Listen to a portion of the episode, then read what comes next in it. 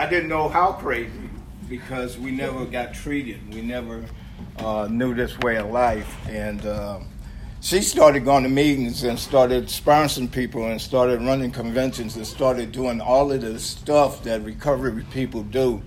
And uh, she changed enormously uh, to the point where we used to joke like, "Who is that lady?" you know, and uh, it's it's amazing. And I just want to say that you can you can absolutely, like our book says, you can absolutely positively believe whatever she has to say about herself as it relates to this way of life. And with that, I introduce my lovely wife, Lisa. Love you, babe.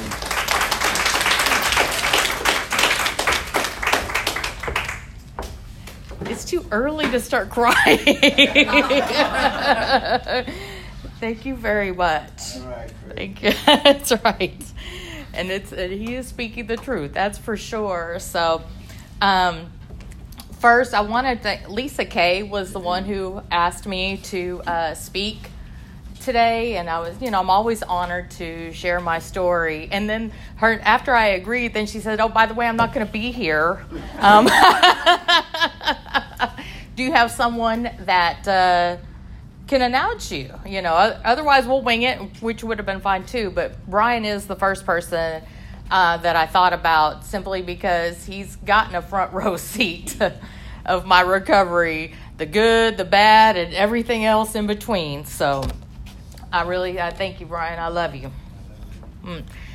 So um, I, I do want to start out by saying, you know, it's November it's Thanksgiving, it's Gratitude Month, and um, one of the things that is there's so many things I'm grateful for, but one of the biggest things is the my family repair, and it is because of the of this program in Al-Anon.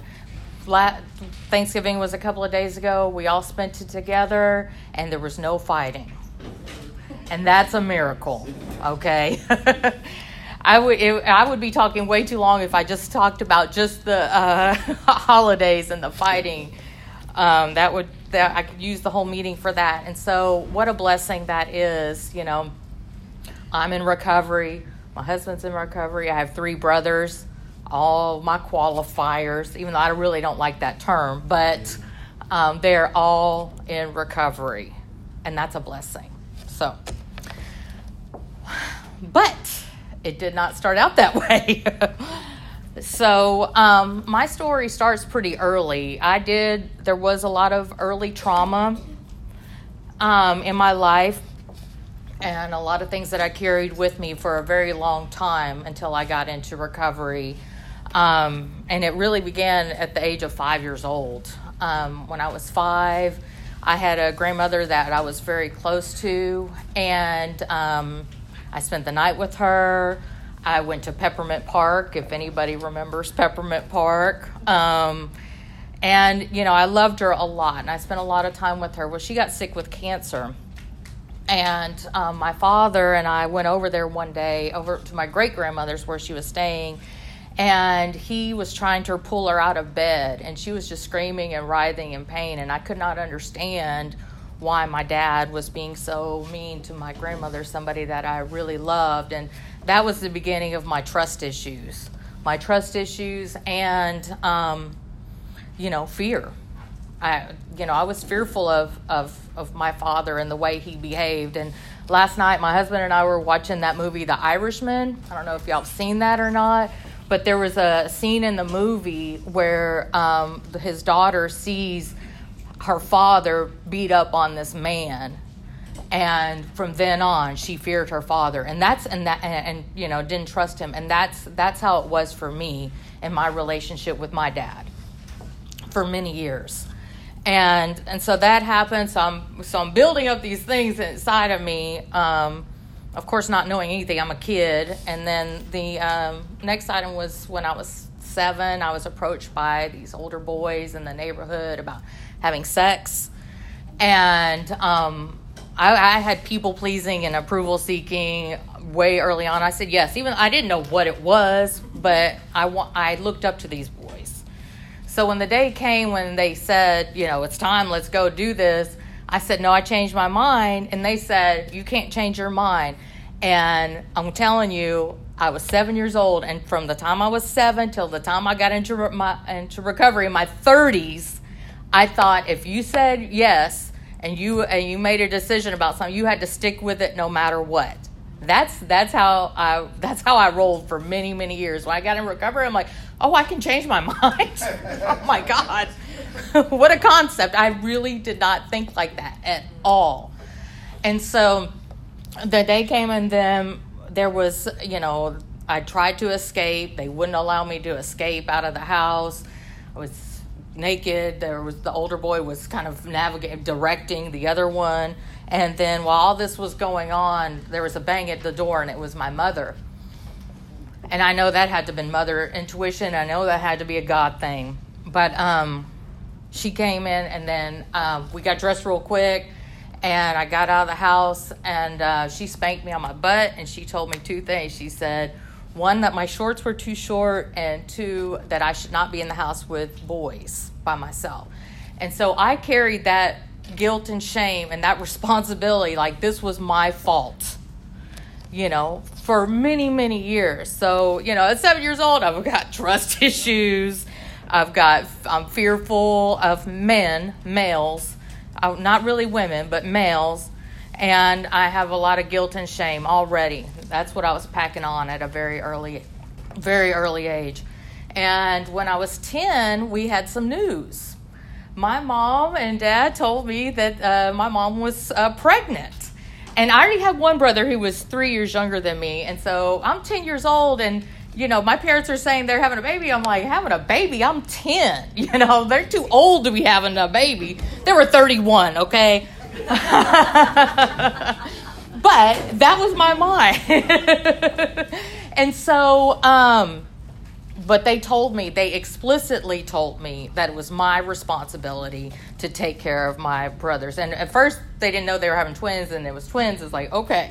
So at, you know, 10, 11 years old, I was changing cloth diapers. I was changing disposable diapers. I was taking uh, five month old babies to swim lessons at the Y. I was doing, I had a lot of adult responsibilities at, you know, at the age of 11 you know um, and so i developed you know we have that overdeveloped sense of responsibility that was me you can check that box for sure so that's how I was rolling. And then, um, and like I said, I didn't trust males, right? So I had real issues with with boys, and so I thought if they a boy liked me, that he wanted something from me.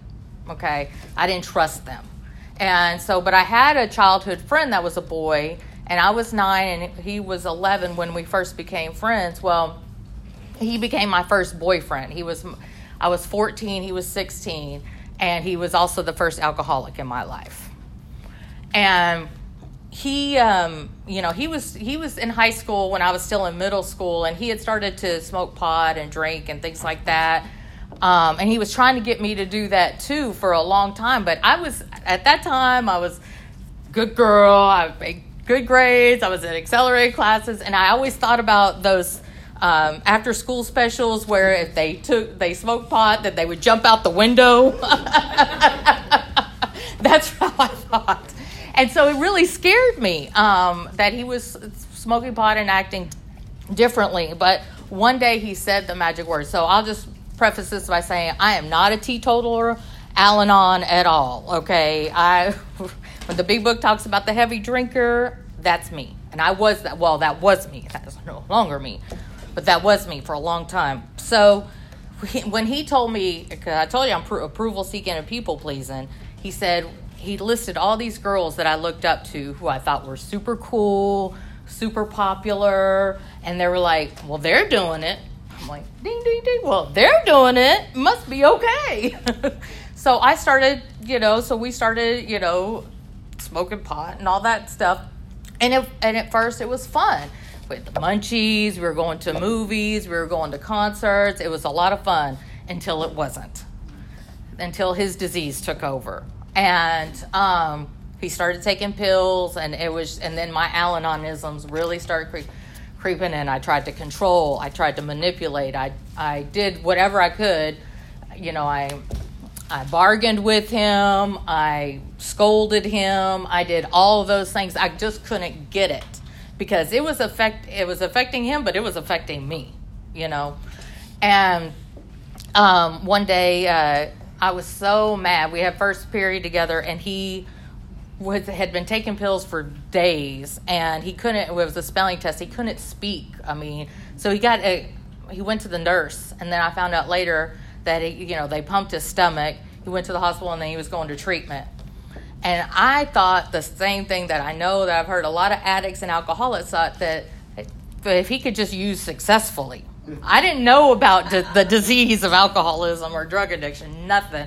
Because you know when we had we had fun when we were smoking pot, drinking, it was those pills. They were the bad thing, you know. And um, but as we know, that is not the case, and it's not the truth. And so when he got out, you know, was shortly after that he relapsed and then we broke up and I was devastated because this is a person that I spent with is my codependency, you know, because I'm a good Al-Anon. I've been we've been friends and seeing each other almost every day from the time I was 9 years old and at this point, you know, I'm 16. So that's a lot of time for a for a, a young person. So but we broke up, graduated high school, then I went to college and then um, then I met my next alcoholic. and um, I thought he was the one. Like, he got me. Like, when we looked, we just totally just got each other, you know. I'm telling you, that's how, that's how, that's how it was, right? And again, it started out a lot of fun. We worked together, so I was going to college and waiting tables. He waited tables. We waited tables, same place and we would go to the bars, we would go to the clubs, we would go to concerts. We had a lot of fun together until we didn't. and then I find out about five months in, he tells me, Oh, by the way, I used to have a problem with crack. Like, oh, okay. And that's when things really started to go downhill. He took my car, he was out all night. I mean, it just got really ugly really fast. And and, just um, I again I was trying to control. Uh, he went to treatment. He got kicked out of treatment. I mean, it was just this. There's this spiral thing. Um, and uh, one of the things what I heard early on in a meeting from a friend, a good friend of mine, um, in Al-Anon, she was talking about how she was talking with her sponsor about you know, she was going to leave her husband and all this and, and everything else like that. And her sponsor said, You could do that, but you're going to find someone just like him. And I could really identify that with that because I had repeated that same pattern over and over and over again. And so, anyway, that relationship ended. I uh, ended up graduating from college and what do I do? I make a geographical change. I had one of my best friends was uh, living in Seattle, and I decided to move 2,000 miles away to get away from my family, which re- really was, I think, uh, really helpful. But I was still, you know, wherever I go, there I am. That's the case. And so I, I graduated, I moved 2,000 miles away and I, but I do have to say that I am grateful for Seattle. I got a career there. I learned a lot about myself. I grew a lot professionally, but you know, inside I still have that hole, right? And it was always about well, things will be okay once I graduate college. Well, things will be okay once I get a career. And those things were happening and I still was not okay. I still was trying to fill that void inside of me. You know, those were temporary fixes, and I am proud of those accomplishments, but they didn't fill that hole. You know, I was still left with me. And so, um, what do I do? I meet another um, alcoholic and addict, you know, because that's what I do. And, um, you know, and that relationship was, you know, unhealthy as well. We were two emotionally unavailable people. Um, he was a what call a functioning alcoholic because at least he could hold a job, but it was but but it was a very unhealthy relationship, and so that relationship ended. And while that relationship was ending, um, my brothers were getting into their disease, And so when I, you know, I consider myself like a second mom to them. You know, I took care of them. I love them very much. And so what I do, I put on my Superwoman cape and I'm going to save the day. They're going to come up to Seattle and everything is going to be okay.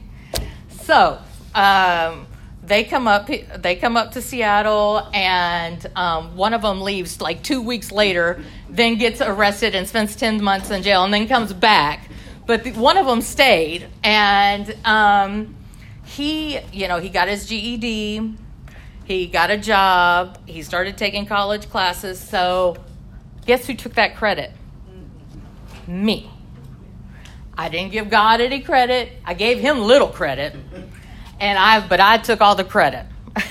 he's laughing because and he's here. He knows my story. he lived it. So, but that but that's how I thought. You know, I grew up, you know, in, in the traditions, and we, we always talk about that better than, less than. That is how I lived my life until I got into recovery. I was either better than or less than. I was never. It was never equal or balanced. Better than. That's how I and that's how it was for many many years. And so, um, so he comes up and everything, and then that one, that one boy, that one guy that got me. Well, I had been pining away for that for that dude for like 10 years and i thought if there was different circumstances if we could have made that thing work way back when so i um, so then my my other brother my third brother not uh, he calls me and says oh guess who i saw he saw him at the gym. I was like, oh, okay. And then a couple of weeks later, my dad said, Guess who I saw? I saw him. So I thought that was a sign. I was like, God's telling me to get for that man to come back into my life. And so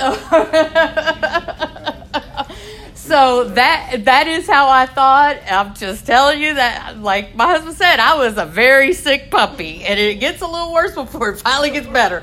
But um he so I tracked him down. We were talking before the meeting about tracking people. I was a tracker. I could track you down. I have a horrible sense of direction, right? I have terrible sense of direction. But if I go to any place one time with any of the alcoholics in my life, I will find that place. I am it is no joke. I will find it. And so I I did not have his phone number. I did not have anything. So you know what I did? I called the gym. Not once, but twice. He calls me back and I convince him to come. So at, in Seattle, we have a two bedroom apartment. It's myself, untreated, very bad untreated Al Anon, uh, my twin brothers, my younger twin brothers, active in their addiction, my him, and then my brother's uh, then girlfriend, who's an, she's like me, another untreated Al So we were all living this lovely life in this two bedroom apartment. You want to talk about some insanity and chaos? It was crazy. Um, but uh, one of my brothers, he left before the real insanity uh, came. Um, he didn't get along with him, and so he left. But so it was myself, one of my brothers, his girlfriend, mean, and so, but it was like Survivor, you know, when everybody has like factions, and this pe- this person has a secret, and this person have a secret, and this is undercover, and this is undercover. That's what it was like. It was complete insanity and chaos, and that's how I lived, and thought nothing of it. Thought nothing of it. I thought I was going to try and control and maintain all of this happening, right? And um, so then my brother and his girlfriend left. She graduated from college and they moved back down to Houston. So, and he was kind of a buffer for me. So then it was left with me and him. And things got really bad really fast. And, but this is when the moment happened. Um, there was a moment that happened that I realized that I was sick because before it wasn't me. It was them, it was circumstances, it was unluckiness, it was n- anything but me. And the where the catalyst happened, where I finally figured out that it was me, and I had some awakening and an aha moment was my mother was visiting, and my best friend, one of my best friends, was up visiting, and we it all started out fun. There was a fun night. Where of course we were drinking, and dancing and listening to music and everything else like that. Well, then we got he and I got into a fight, and um, my mom had fallen asleep and we were in my uh, bedroom and he had me pinned down and he was just pulling my hair like really hard and yelling and i couldn't stop yelling i was could not shut up i was like i had to, that need to be right that need you know to just prove myself and everything and we're just yelling and screaming at each other and it was a moment when i looked at him and the look in his eye like he's gonna kill me and so I called to my friend. She said that she had called the cops. She hadn't, but that's what she said. And he left. And it was a few hours later, he knocked at the door and I let him back in. That's when I knew that it was me. It had nothing to do with anybody else, any circumstance. It was me. I had a problem, but I didn't know how to deal with that or what to do. So I became a seeker. I hadn't found Al Anon yet, but I did begin to seek. I started to try different churches. I started to volunteer, but I just I could not. I just I don't know if I wasn't ready or just I wasn't there wasn't a connection. I can't really say, but I it didn't. I wasn't able to get over that hump. And so um, I had an opportunity to leave him, but what do I do? I don't because he gets jo- a job transfer, and I went with him to Louisiana. I would say probably the worst year of my life. I anybody in Louisiana, I'm sorry, but I did not enjoy my experience in Louisiana at all. um, you know, uh, I didn't have uh, the family, the uh, friend support. I was making about a third of the income I had been making. It was just awful. And he was, you know, in and out of detox. I mean, it was just, it was just really bad. So finally, I made the decision that I couldn't move back to Seattle because like I said, my in, my finances weren't the way they used to be, and I was commission only, and it would have taken me a few months to get my book of business back. So what do I do? I trot on over the border to Houston, Texas, back on home. and he asked if he could come with me, and I said yes, but you have to go to treatment, and if you relapse after treatment, uh, I, I can't, you know, got to break up with you. And so he came and my brothers at this time were up in Seattle and they were doing very poorly. They were living on the streets. I mean, their disease had really taken over them as well. And so they had called um, my mom to ask if they could come back home. And my mom agreed and said, yes, but y'all have to go to treatment. So they agreed. They came back, uh, they came back to Houston and, um, and went to treatment. And so, um, so let me tell you just a, this a little, just another little peek so my the twins came, but the treatment center wouldn't allow brothers eh, or especially twins not to be in the same treatment center. So my one brother had just had a baby, and so he decided he stayed. But so he went to treatment. So in the treatment center, there is bless you. There's my guy, my brother, and my future husband. How about that, baby? if I'm not a real Al-Anon, I don't know who is. yes, so that's that is that, and that is the truth. Okay, and so um, uh, my boyfriend then he did get out. He lasted about another 30 days out of treatment, and and and then he relapsed, and then I I broke up with him by text. That was the best I could do. I couldn't really just see him. I just, but I had to, I had to cut ties for my own, uh, my own sanity. So, while this is going on, my future husband became very close to my brother um, in treatment, and so he was coming over the house all the time, and um, and so I got to get to know him, and then and this is I always like to call this true Al-Anon love story. Because what happened was I was driving him to his, the sober living where house where he was li- uh, living at the time, and we're parked in front of the sober living house to tell me that he likes me.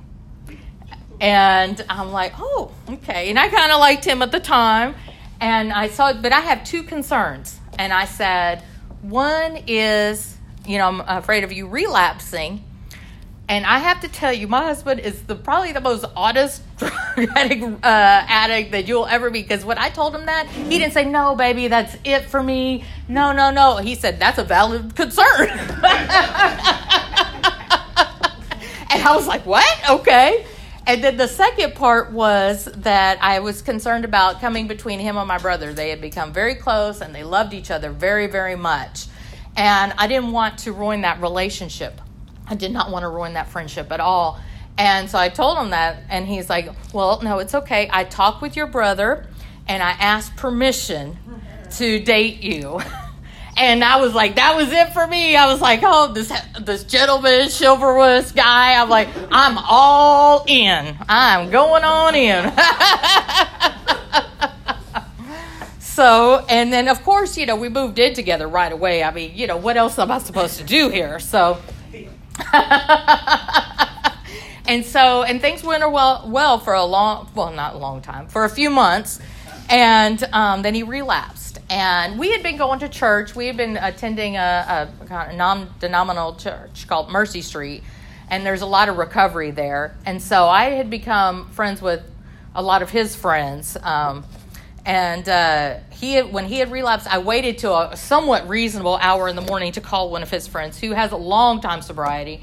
And I'm like crying and going on and on. And he's like, Have you ever thought about Al Anon?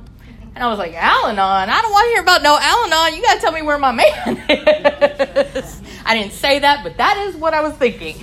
And so, um, but a few months later, my husband went back to treatment, and a counselor suggested that I, uh, you know, attend Al Anon.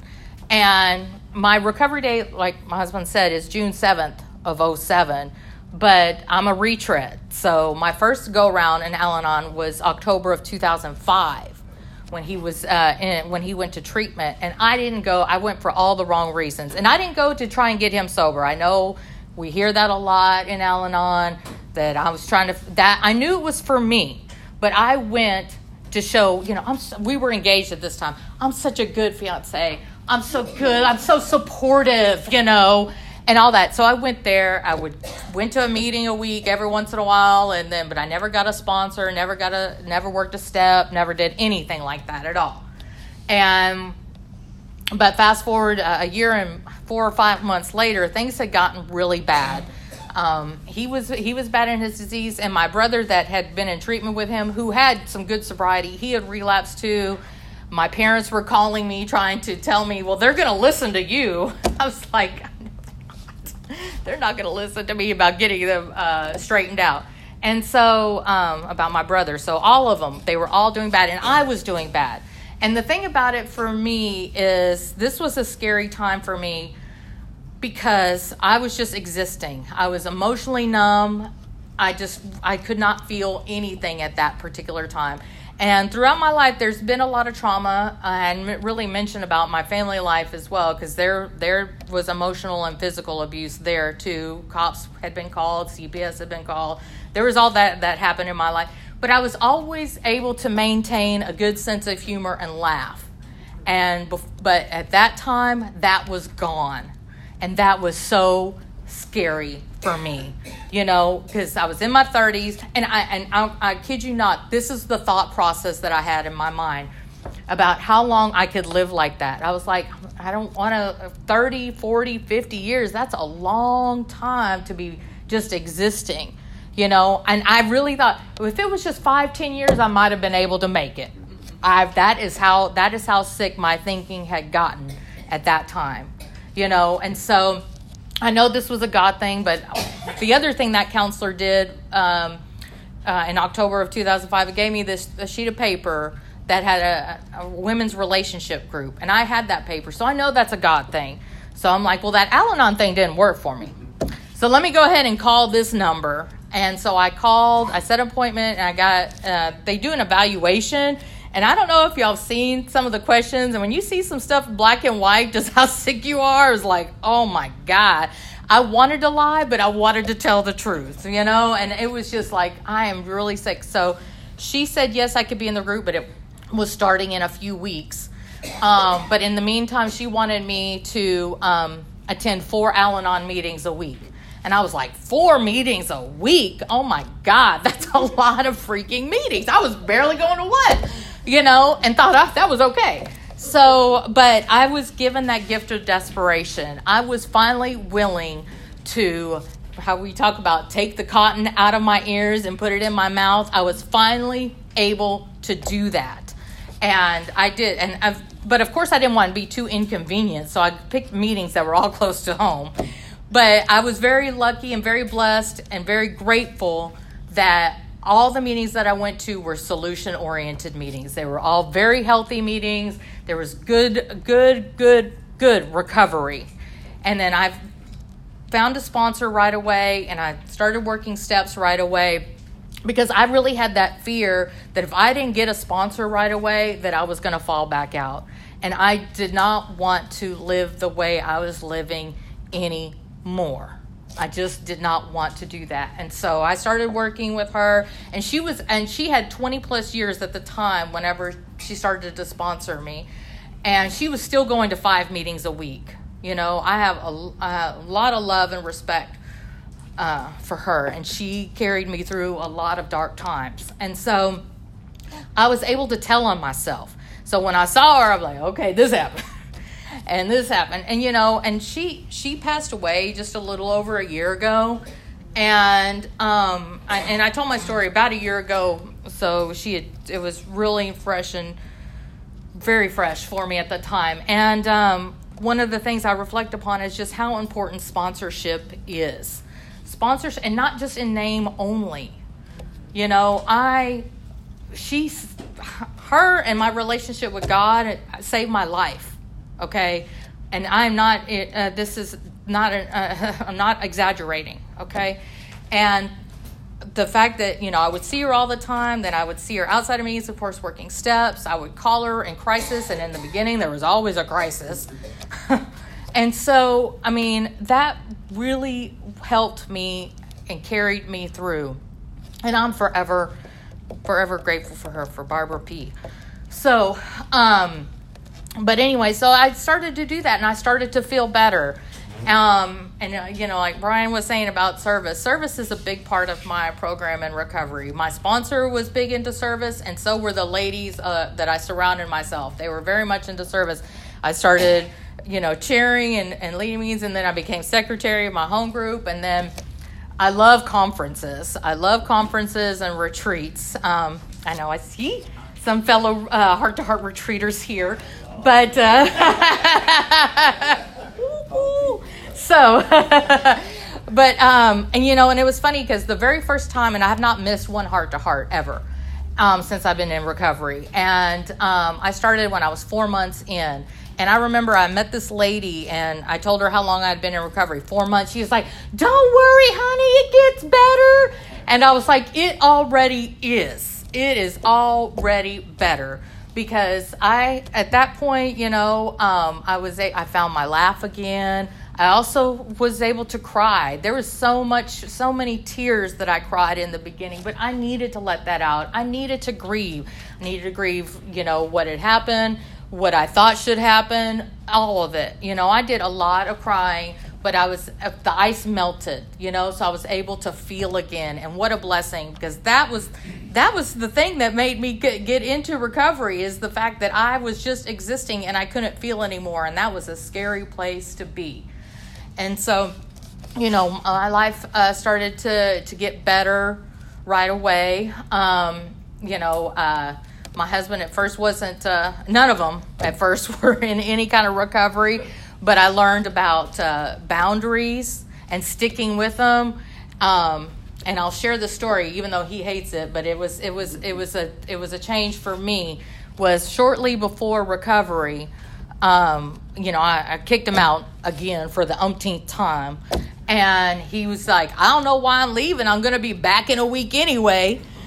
and it was the truth and that totally angered me and but it was the truth and so it was really important to me to learn how to set and keep some boundaries. And that w- and that was the, that was the that was the turning point for me to do that. So I'm very grateful for that.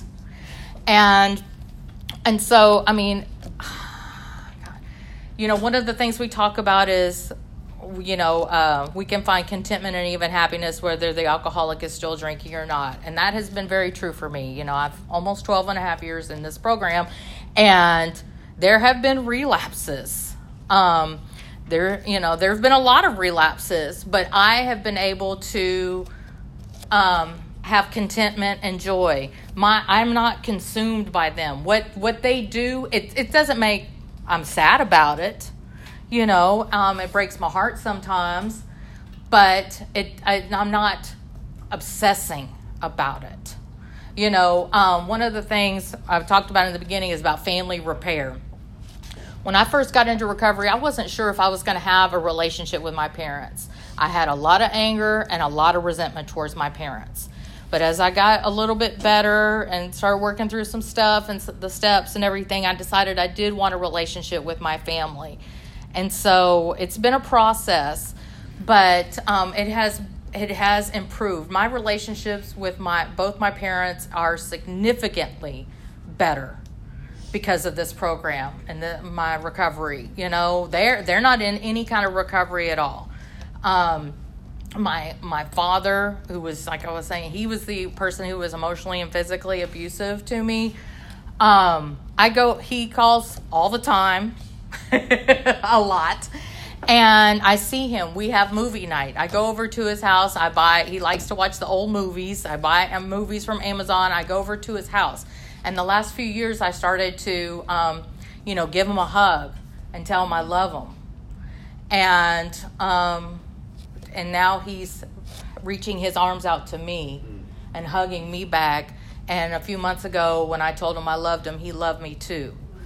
That's what this program can do. You know, um, my, I, you know, sponsees. You know, when I was a sponsee to my first sponsor, um, you know, she told me as we were going along through the steps, she's like, "You help me as much as I help you," and I was like, "Yeah, right." I did not believe her. I thought she was just being very nice. She was a very nice and kind lady, and I thought that she was being very nice and kind until I began to sponsor. And let me tell you something through some of the dark times that I go through, you know, when uh, uh, a family member is, is having a relapse or a health crisis or something like that, my sponsees have pulled me through those things. You know, just meeting with them, working the steps with them.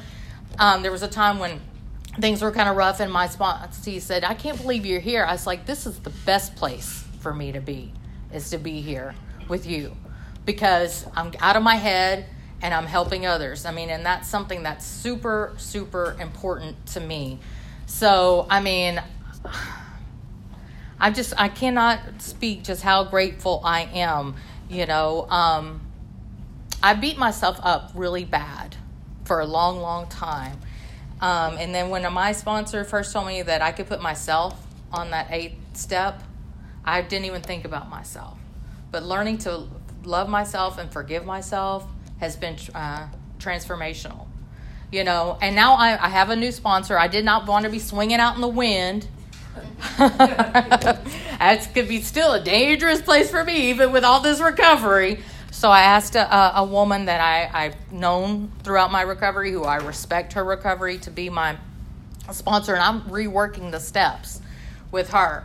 And I just really, I just finished seven with her. And let me tell you something. One thing, too, is I have a great relationship with God, my higher power, and He has a great sense of humor.